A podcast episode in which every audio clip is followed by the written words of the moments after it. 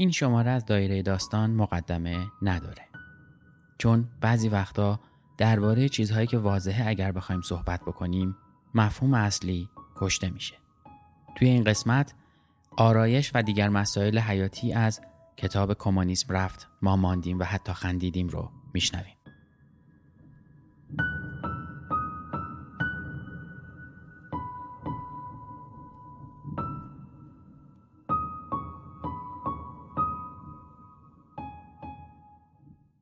آرایش و دیگر مسائل حیاتی چشمهایم را که میبندم هنوز هم می‌توانم او را ببینم که بنا به عادت همیشگیش بعد از ظهر شنبه روی کاناپه آشپزخانه من استراحت می کند. بهار است و در آن فضای نیمه تاریک در نور ملایمی که از سایبان کرباسی پنجره عبور می کند دراز کشیده. برش های خیار تازه مثل ماسک سفید عجیبی صورتش را پوشانده. این برنامه شنبه هایش بود. بعد از 20 دقیقه بلند می شد برش های خیار را بر می داشت و صورتش را با آب سرد می شست. بعد به آن کرم ترکیبی رویا می زد. تنها کرم موجود در بازار در اوایل دهه پنجاه. دست که به صورتش می زدم پوستش نرم و تر و تازه بود. قبل از این کارها موهایمان را موهای خودش و من را می شست. موهای قهوه‌ای خیلی بلندی داشت. سرش را با شامپوی گردگل بابونه می شست. تنها مارک موجود که دو جور بندی هم بیشتر نداشت. یکی برای موهای بور و یکی برای موهای قرمز. موهای خودش را با آب و سرکه آبکشی می‌کرد تا نرم و ابریشمی شود و موهای بور کمپشت مرا با آب و افشوره لیمو تا عصر هر جا که می‌رفتم عطر لیمو را با خودم میبردم و همانطور که با ماسک خیارش آنجا دراز کشیده بود یا با ماسک سفیده تخم مرغ یا اگر زمستان بود ماسک ماست یا ماسک بابونه ای که بعد از یک شب بدخوابی یا دعوا با پدرم برای خواباندن پف زیر چشمایش میگذاشت من با خودم فکر می‌کردم که یک روز من هم همین کارها را خواهم کرد و دلم می‌خواست آن روز هرچه زودتر برسد. می‌دانستم که بعد از این کارها ناخونهایش را مانیکور می‌کند و آرایش می‌کند. یعنی یکی از دو رنگ ماتیکی را که از داروخانه خریده بود به لبهایش می‌زند و با مداد ابرو برای خودش خط چشم می‌کشد. این کل لوازم آرایشی بود که آن وقتها وجود داشت. اگر هنوز قدری از پودر صورتی که مادرش برایش تهیه می‌کرد باقی مانده بود خوشحال می‌شد این پودر را در کیسه پلاستیکی کوچکی نگه می داشت. آخر سر هم به پشت گوش و مچ پایش چند قطره اتکلون می‌زد. یعنی آب زردی که داروخانه چی خودش آن را درست کرده بود. بعد با لباس شب آبی ساتنی که خودش دوخته بود برای رقص با پدرم به باشگاه افسران می‌رفت. و بعد از سالهای سال من تک تک این جزئیات را به یاد میآورم. به یاد میآورم که او چقدر در آن لحظات زیبا بود. جادوگری که از هیچ زیبایی میآفرید. او واقعیت را نادیده می گرفت. این واقعیت را که حق انتخابی وجود نداشت نادیده می گرفت. با حربه راز و رمز زیبایی که از مادر و مادر بزرگش آموخته بود به جنگ آن می رفت. بالاخره هر کسی راحت می تواند از آرد ذرت ماسکی برای برداشتن لایه های خشک روی پوست درست کند. از روغن زیتون برای برونزه شدن در آفتاب یا برای رفع خشکی موهایش استفاده کند یا با چای پررنگ تهرنگ قهوه‌ای به موهایش بدهد. حکومت های نوپای کمونیستی در آن زمان و البته تا زمانی که برافتادند وظایفی مهمتر از تولید لوازم آرایش بر عهده داشتند. وظایفی چون بازسازی کشور که در جنگ ویران شده بود یا چون صنعتی کردن کشور و برق رسانی لنین شعاری داشت که محبوب مردم بود. کمونیسم یعنی برق رسانی به اضافه قوانین شورایی. در برنامه های توسعه پنج ساله ای که مردان می نوشتند البته جایی برای مسائل پیش پا افتاده ای مثل لوازم آرایش نبود. زیبایی شناسی مسئله روبنایی و جعلیات برجوازی بود. به علاوه زنانی که در برابر قانون با مردان مساوی بودند دیگر چه نیازی داشتند که برای جلب رضایت مردان از آن همه لوازم و ترفندهای آرایشی استفاده کنند. البته زنان اگر گرسنه هم بودند باز هم دلشان می‌خواست زیبا باشند و ربط مستقیمی میان زیبایی و تصاوی حقوق ادعایی حکومت نمی‌دیدند. یا بهتر بگویم این تصاوی برای آنان فقط این معنا را داشت که باید پا به پای مردان کار کنند و ثابت کنند که حتی از لحاظ جسمی هم با آنان برابرند. Here's a cool fact.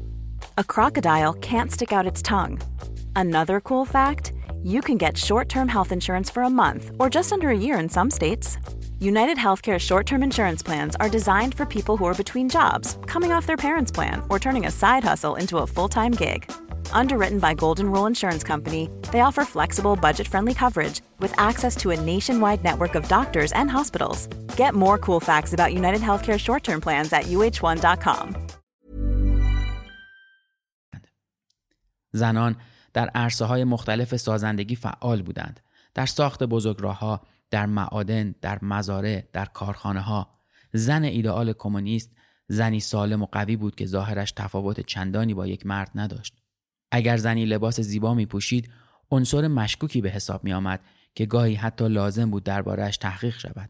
اعضای حزب کمونیست در یوگسلاوی تا سالها بعد از جنگ هم اگر می‌خواستند با زنی ازدواج کنند که ظاهر مشکوکش به وضوح بر اصل و نسب برجوهایی او دلالت می‌کرد میبایست رسما از حزب درخواست مجوز می‌کردند اما معلوم شد زیبایی شناسی مسئله پیچیده است که تنها با صدور یک حکم حکومتی نمی‌توان تکلیف آن را روشن کرد با برچیدن بسات زیبایی شناسی به اصطلاح برجوهایی نه طی یک برنامه بلکه بیشتر به صورت پیامد طبیعی تسلط یک ایدئولوژی حکومت زیبایی شناسی جدیدی را به وجود آورد. زیبایی شناسی توتالیتری. البته چین کار اعمال این تصاوی رسمی را چنان شور کرد که زن و مرد را ملزم به پوشیدن لباس یکسان نمود. با محرومیت از حق استفاده از لوازم آرایش و حق انتخاب لباس با غذای بد و بیکیفیت و کار سخت و زیادی که وقت فراغتی باقی نمیگذاشت دیگر یکسانسازی برآمده از توزیع مساوی فقر و نادیده گرفتن نیازهای واقعی مردم کار دشواری نبود. هیچ امکانی برای پرداختن به خواسته های فردی وجود نداشت نه برای زنان و نه برای مردان. یک بار که در ورشو بودم دوستی ماجرای زیاد شدن زنان مو قرمز را برایم تعریف کرد. یک باره انگار موی نیمی از زنان شهر قرمز شده بود. این پدیده آنقدر همه گیر بود که نمی‌شد متوجه آن نشوی می توانست تب یک مد تازه باشد. ولی بیشتر احتمال داشت نتیجه ناتوانی صنایع شیمیایی کشور در تولید یا توزیع سایر انواع رنگ مو باشد. فکر آن زنانی را بکنید که می‌بینند هیچ رنگ دیگری در فروشگاهی که معمولا رنگ مویشان را از آن می‌خرند نیست و می‌دانند که اگر اینجا نیست فایده ای هم ندارد که جای دیگر دنبال آن بگردند. فقط همین قرمز هست و بس. این رنگ را دیدم. یک جور قرمز شرابی است که باعث می شود مو مصنوعی به نظر بیاید. حتی انتخابی در کار نیست. یا باید با موهایی که نوکشان به رنگی است و ته تازه رستهشان به رنگی دیگر ظاهری شلخته پیدا کنند یا با هر رنگی که گیرشان میآید موهایشان را رنگ کنند پس کار دوم را می کنند به این امید که بقیه تصمیم دیگری بگیرند. در واقع آنها رنگ مویشان را انتخاب نمی کنند زمستان گذشته وقتی جلوی ویترین داروخانه در میدان واتسلاف که در پراگ ایستاده بودم احساس کردم انگار 13 14 سالم و مادرم مرا فرستاده تا از داروخانه برایش صابونی شامپویی چیزی بخرم. ویترین داروخانه کار ماشین زمان را برایم کرد. در یک چشم هم زدن مرا به سالهای دور برد. سالهایی که همه چیز کمیاب و نایاب بود. سالهای زیبا شناسی فقر. با اینکه آمریکایی نیستم به نظرم میآمد مطلقا چیزی برای خرید وجود ندارد. جلوی آن ویترین بود که متوجه شدم چقدر توصیه مجله کازماپولیتن یا هر مجله زنان دیگری در غرب در اینجا مسخره به نظر می آید. توصیه استفاده از لوازم آرایش به اصطلاح طبیعی مثل روغن زیتون و بادام، لیمو، تخم مرغ، استخدوس، بابونه، خیار یا ماست. هنوز یادم هست که مادرم چقدر در حسرت خریدن کرمی واقعی بود که شیشه کوچکی با دری طلایی داشت و اسمی شیک و فرانسوی. کرمی که حتی اگر در بازار سیاه گیر می آمد حاضر بود آن را به هر قیمتی که شده بخرد. اگر زنان در غرب استفاده از مواد و شیوه های آرایشی طبیعی و قدیمی را از سر می‌گیرند این شیوه ها را آزادانه انتخاب می کنند. این یکی از امکانات فراوانی است که در اختیار آنهاست. اما برای زنان چک یا بلغال یا لهستانی اینطور نیست. آنها را می بینم که بعد از گذراندن چند روز و چند شب در قطار یا اتومبیل وارد یوگسلاوی می شوند. به بازار می روند و از ترس اینکه مبادا پلیس هر آن سر برسد در همان کناره بازار نایلونی روی زمین پهن می کنند و آنچه را که آورده اند می فروشند. در میان آنان هستند کسانی که از فروشندگان حرفه‌ای بازار سیاهند. زنانی که با خرید ارز خارجی و بعد فروش آن در مملکت خودشان به پنج یا شش برابر قیمت خرید برای خودشان ثروتی به هم می‌زنند. اما یک بار هم زن لهستانی جوانی را دیدم که احتمالا دانشجو بود. یک خرس پلاستیکی زرد، یک اسپری ضد عرق و یک بلوز نایلونی سبز را برای فروش آورده بود. بلوز مدلی بود که فقط در کشورهای کمونیستی یا در یک فروشگاه لباسهای شیک دست دوم در گرینیش ویلیج منحتن پیدا می شود. بی اختیار فکر کردم اینها را از خانه خودش آورده مال خودش است ولی چرا باید کسی در این دنیا دو هزار کیلومتر سفر کند تا فقط یک اسباب بازی پلاستیکی بفروشد و اگر زن می توانست آن خرت و ها را بفروشد با پولش چه می‌خواست بخرد شاید رنگ مویی قرمز نباشد. دست کم او جوان بود و این امید را داشت که روزی زندگی بهتری داشته باشد. اما برای مادر من و زنان هم نسلش دیگر خیلی دیر شده. شاید اگر فقط لوازم آرایشی را که دلشان می‌خواست میداشتند زندگیشان فرق می‌کرد. شاید هم نمی‌کرد. اما آیا نمی بایست این حق را می داشتند که خودشان به این نتیجه یا هر نتیجه دیگر برسند؟ یک بار در چهارده پانزده سالگی با دوستانم بازی بچگانه ای می کردیم. سعی می کردیم حدس بزنیم کدام یک از زنها در ساحل اسپیلت در کرواسی لهستانی یا چک هستند. کار راحتی بود. از روی لباسهای شنای از مد افتادهشان از روی آرایششان مدل مویشان و البته از روی رنگ مویشان. همه چیز سر و یک جورهایی نابجا بود. امروز دیگر می‌دانم که زنان لهستانی سایه چشم سبز یا آبی را همانقدر دوست دارند که رنگ موی قرمز مصنوعی را. ولی به هر حال از همینها استفاده می کنند چون لوازم آرایش دیگری وجود ندارد. ماجرای چکمه های سفید پاشنه بلندی هم که زمستان گذشته ظاهرا در پراگ خیلی طرفدار داشت از همین قرار بود. پولوورها کتها و کفشها هم همینطور. اگر همه لباس های یک جور می پوشند اثر اختیار و انتخاب نیست. مجبورند چون چیز دیگری در بازار پیدا نمی شود. حکومت اینطوری مد را به وجود می آورد با تولید اندک و بیتنوع و حذف امکان انتخاب. برای آنکه شکل بقیه نباشی باید خیلی جان بکنی. باید به دختر فروشنده رشوه بدهی. برای خرید یک کالای وارداتی توی صف بیستی شلوار جین را در بازار سیاه به قیمت کل حقوق یک ماهت بخری. باید پارچه احتکار کنی و خودت با آن لباسهای شبیه لباسهای آدمهای عکسهای مجلات جذاب خارجی بدوزی. چیزی که این تلاش های عظیم را تأثیر انگیز می کند نحوه استفاده آنها از این لباسها و لوازم آرایش است که داد میزند حسابی خودشان را به زحمت انداختند ظاهرشان اصلا راحت و بی تکلف نیست Planning for your next trip? Elevate your travel style with Quince. Quince has all the jet-setting essentials you'll want for your next getaway, like European linen, premium luggage options, buttery soft Italian leather bags, and so much more. And it's all priced at 50 to 80% less than similar brands. Plus, Quince only works with factories that use safe and ethical manufacturing practices. Pack your bags with high-quality essentials you'll be wearing for vacations to come with Quince. Go to quince.com slash trip for free shipping and 365-day returns. Life is full of awesome what-ifs, and some not so much, like unexpected medical costs. That's why United Healthcare provides Health Protector Guard fixed indemnity insurance plans to supplement your primary plan and help manage out-of-pocket costs. Learn more at uh1.com. لباسشان زیادی رسمی است. زیادی آرایش می کنند. رنگ و بافت پارچه ها را درست با هم جور نمی کنند و معلوم می شود شهرستانی هایی هستند که زور زدند از مد غربی پیروی کنند.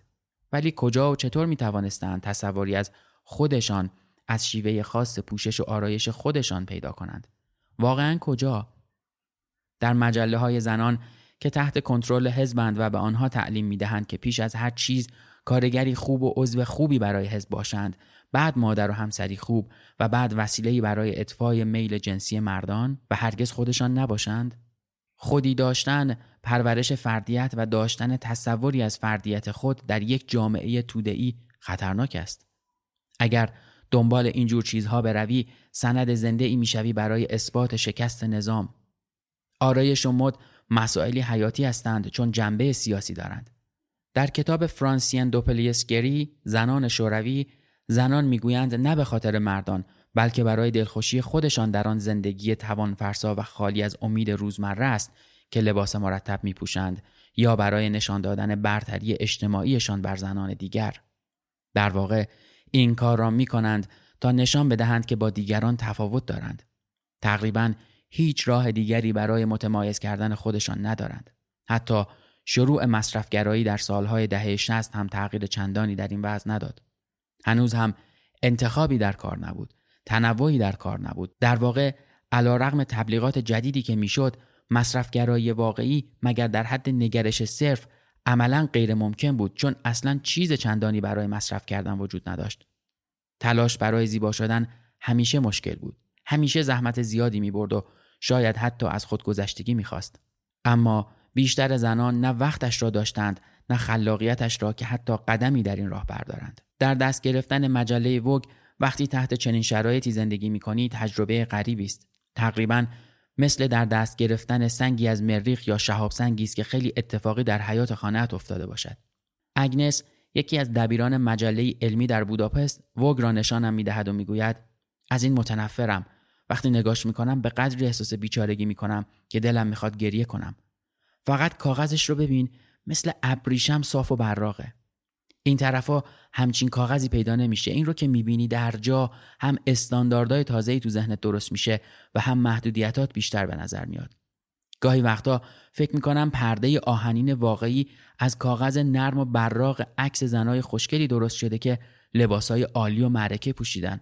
از عکسای مجله های زنان. زن غربی که دیگر اصلا حوصله تبلیغ را ندارد چنین مجله را سرسری و حتی بیحوصله ورق می‌زند. خیلی از این چیزها دیده تک تک روزهای زندگیش زیر بمباران تبلیغات تلویزیون مجلات بیلبوردهای عظیم و سینماها گذشته اما برای ما عکس های مجله مثل وگ خیلی بیشتر از تبلیغ صرف اهمیت داشت ما تمام جزئیات آنها را با توجه و دقت کسی بررسی می کردیم که منبع دیگری برای خبر گرفتن از دنیای بیرون نداشت. سعی می کردیم رمز آنها را کشف کنیم و پیام واقعی آنها را بگیریم. و چون آنقدر بی تجربه بودیم که خیال می کردیم این عکس ها مو به مو عین واقعیت است پیامی که می گرفتیم این بود که آن دنیای دیگر بهشت است. پیامی که می گرفتیم ساده لوحانه و اشتباه بود. با این همه در پس ذهن ما چون عاملی نیرومند و انگیزه درونی باقی می ماند. مثل میلی خفته برای تغییر، شانسی برای بیداری. تولید کنندگان این تبلیغات همان اقنا کنندگان پنهانی که ونس پکارت نقدشان می کرد می توانستند آسوده بخوابند چون اینجا در کشورهای کمونیستی رویایشان به حقیقت پیوسته بود. هنوز مردم به خصوص زنها حرف آنها را باور می کردند. نفت ذاتی صنعت مد و لوازم آرایش برای ما چه اهمیتی می توانست داشته باشد؟ گفتن این حقیقت به ما که آنها دارند با سوء استفاده از نیاز ما جیب خودشان را پر می کنند مثل این بود که یک بنگلادشی را از مذرات کلسترول بترسانی. به گمان من تماشای این دنیای تصویر حتی در ذهن عادی غربی هم البته اگر چنین موجودی وجود خارجی داشته باشد آمیزه خفیف از حسرت، ناکامی، حسادت و اشتیاق برمیانگیزد. در واقع هدف این مجله هم همین است. اصلا بقای جامعه مصرفی در گروه همین است. اما لاقل او می‌تواند روز بعد برود و چیزی را که دیده بخرد یا خواب خریدنش را ببیند اما حتی این خواب هم با خوابی که ما می‌بینیم فرق دارد چون ایدئولوژی مملکتش به او می‌گوید که بالاخره روزی با سخت گوشی یا فقط از سر شانس می‌تواند ثروتمند شود. اما اینجا هیچ کدام اینها ممکن نیست. اینجا این تصاویر تنها باعث می شود تو از واقعیتی که در آن زندگی می کنی منزجر شوی. چون نه تنها نمی‌توانی هیچ یک از چیزهایی را که در آن تصاویر هست حتی اگر پولش را داشتی که نداری بخری بلکه حتی آن کاغذ و کیفیت چاپ هم از دسترس تو بیرون است. بنابراین تصاویری که در مجلات، فیلم های سینمایی یا فیلم های ویدیو از مرزها وارد می شوند از هر نوع سلاح سری خطرناکترند چون باعث می شوند آدم چنان مشتاق آن جور دیگر بودن باشد که به قیمت زندگیش هم که شده سعی کند فرار کند کاری که خیلی ها کردند. در خانه ما کمدی قدیمی بود که مادرم در آن هر جور پارچه و خوردریز خرازی که گیرش می آمد انبار می کرد. از پارچه فلانل، نخی، کشباف، ابریشم، توید، کشمیر و پشمی گرفته تا تور، کشهای پلاستیکی و حتی دکمه. بعضی وقتها اجازه می‌داد ما با آنها بازی کنیم اما این کمد در اصل بوتیکش بود. گاهی از روی طرحی در صفحات مخصوص اسفیت یا دنیا تنها مجله زنان می‌دید بلوزی یا دامنی برای خودش می‌برید و با چرخ خیاطی سینگر مادر بزرگ میدوخت. وقتی من بچه بودم زنها همه خیاطی بلد بودند و مادرم اصرار داشت که من هم یاد بگیرم. پنج سالم بود که اولین شالم را بافتم و اردکی را با جوجه هایش گلدوزی کردم که او هنوز هم نگهش داشته. بعدش اجازه داد که با نظارت خودش با چرخ خیاطی کار کنم. پانزده سالم که شد دیگر لباسهایم را خودم میدوختم. نه به این دلیل که این از وظایف زنان بود بلکه چون کسی که می‌خواست لباس قشنگ بپوشد چاره جز این نداشت که خودش آن را بدوزد وقتی از اولین سفرش به ایتالیا که در آنجا به دیدار خیشاوندی رفته بود برگشت بلوز سفید اوورگاندی با دامن مشکی پلیسی پوشیده بود و کفش پاشنه بلند ورنی مشکی پایش بود. با خودش یک پلیور مهر آورده بود. یک بارانی از پلاستیک نازک خشخشی که به آن سوسکاواس یا بادگیر می‌گفتند و همه دلشان می‌خواست یکی از آنها داشته باشند چون نشانه تشخص بود و یک لباس شب تور پولک دوزی شده که شب برق می‌زد. چیزی که بیشتر از همه دل مرا برده بود لباس خواب جدیدش بود که از ابریشم صورتی بود و ربد و شامرش یقه توری داشت خیلی سبک و لطیف بود تا مچ پایش می رسید و دو رکاب نازک داشت که شانه هایش را برهنه میگذاشت. بهترین لباس خوابی بود که در عمرم دیده بودم. به مادرم گفتم باید آن را برای رفتن به تئاتر بپوشد نه برای خواب. لباس خواب مادرم در نظر من جوهر زنانگی بود. سال 1959 بود و اولین باری بود که من جور دیگر دیدن را به چشم می دیدم. مادرم سوقات مخصوصی هم برای من آورده بود. سه دوجین دستمال حوله مخصوص عادت ماهانه همراه کمربند مخصوصش. دو انتهای حوله جا دکمه داشت و به کمربند دکمه می‌شد که سر نخورد. آنها را با دست میشست و روی بند رخت حمام میانداخت که تا صبح خوش شوند. بیش از سی سال بعد در صوفیه دوستم کاتارینا بسته تامپون من را در توالت خانهش دید و خواهش کرد که اگر می شود آن را به او بدهم. من داشتم از آنجا به زاگرب می‌رفتم و این تامپون ها مواقعی که در تئاتر اجرا داشت به دردش می‌خورد. می‌گفت اینجا نوار بهداشتی نیست. گاهی حتی پنبه هم پیدا نمیشه. ناچارم هر وقت جایی پیدا کردم بخرم و کنار بذارم. وگرنه بعد مجبور میشم قرض کنم. The secret to summer ready skin is here. Osea's number one best selling Andaria algae body oil, clinically proven to instantly improve skin elasticity and transform dry skin to silky, soft, and unbelievably glowing. Its signature scent of freshly squeezed grapefruit, cypress, and mango mandarin transports you to sun kissed summer days. Get healthy, glowing skin for summer with clean vegan skincare from Osea. Get 10% off your first order site wide with code GLOW at OseaMalibu.com. یک لحظه مانده بودم بخندم یا گریه کنم. موقع سفر در اروپای شرقی همینطور تامپونهایم را پخش می کردم و می‌رفتم.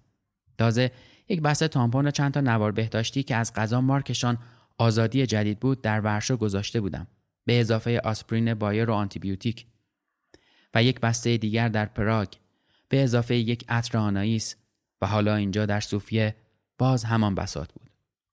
بعد از این همه سال کمونیسم هنوز نتوانسته یک نوار بهداشتی ساده یعنی یک مایحتاج اولیه و ضروری زنان را تولید کند. این هم از اقتصاد و به قول خودشان رهایی سوسیالیستی. رومینا یک کارگردان سینمای بلغار است و عضو سازمان بین المللی زنانی که دستن در کار صنعت سینما هستند. این سازمان در بلغارستان مثل یک سازمان زنان کار می کند و به شیوه های گوناگون به زنان کمک می کند. مثلا از فرزندان زنان زندانی نگهداری می کند به دختران مراکز اصلاح و تربیت و پرورشگاه ها کمک می کند و کارهای دیگری از همین قبیل. رومینا می گفت که او مسئول یکی از این مراکز اصلاح و تربیت در نزدیکی صوفی است. می گفت هر بار به دیدن آنها می رود دخترهای مرکز از او خواهش می کنند برایشان پنبه بیاورد. برای همین همیشه اول به یک کارخانه تولید پنبه می رود و تا می تواند در ماشینش پنبه بار می کند و بعد به دیدن آنها می رود. رومینا می گفت با اینکه حقشونه کلی تشکر می‌کنن. امروز که دیگر فکر می‌کنم لباس خواب ابریشم مادرم لزوما ربط چندانی با زنانگی ندارد هنوز هم از خودم می‌پرسم برای اینکه آدم به عنوان یک زن احساس تحقیر نکند باید از کدام حد ها برخوردار باشد و این سوال باعث می شود گلایه ای را که بارها و بارها در بوداپست، پراگ، سوفیه و برلین شرقی از زنها شنیدم بهتر درک کنم. نگامون کن حتی شبیه زن هم نیستیم. نه اسپری ضد درق گیرمون میاد نه عطر. گاهی حتی از صابون و خمیر دندون هم خبری نیست. نه لباس زیر خوبی پیدا میشه نه جوراب شلواری نه یه لباس خواب خوشگل. از همه بدتر حتی نوار بهداشتی هم نداریم. اگه این تحقیر نیست پس چیه؟ آدم که در خیابانهای شهرهای اروپای شرقی راه می‌رود راحت می‌تواند ببیند که زنان آنجا خستند و پیرتر از سن واقعیشان به نظر می‌رسند. لباس درست و حسابی ندارند چاق و شلوول هستند. فقط زنهای خیلی جوان باریک و زیبا هستند و شادابی و لطافت جوانی را دارند.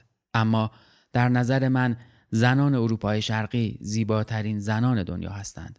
چون خوب می‌دانم چه چیزی پشت آن چهره های جدی نگران هست پشت آن موهای نامرتب ناخونهای مانیکور نشده. پشت آن رژ لب صورتی کمرنگی که درست هم به رنگ چشم مو یا لباسشان نمی‌خورد. پشت دندانهای خراب پالتوهای از اتو افتاده و بوی عرقشان در تراموا. زیبایی آنها را نباید با زیبایی کسانی که در زندگیشان آن جور دیگر است مقایسه کرد. تصویر آنها را مد و آرایش آنها را باید با معیاری متفاوت سنجید و با شناخت شرایط و موقعیتشان بنابراین باید تحسینشان کرد. آنها شایسته احترامی بیش از آنند که دارند. تنها به این دلیل ساده که زن بودن حال نگوییم زنی زیبا بودن به معنای جنگی دائمی با شیوه کار کل نظام است. بهار گذشته که زنی فرانسوی از آشنایانم از رومانی دیدار می کرد وقتی که هنوز جنگ های خیابانی در بخارست جریان داشت این حرفی بود که درباره زنان رومانیایی به من زد. خیلی بد لباسن. اصلا ذوق و سلیقه ندارن. زیبایی در چشم کسی است که نگاه می کند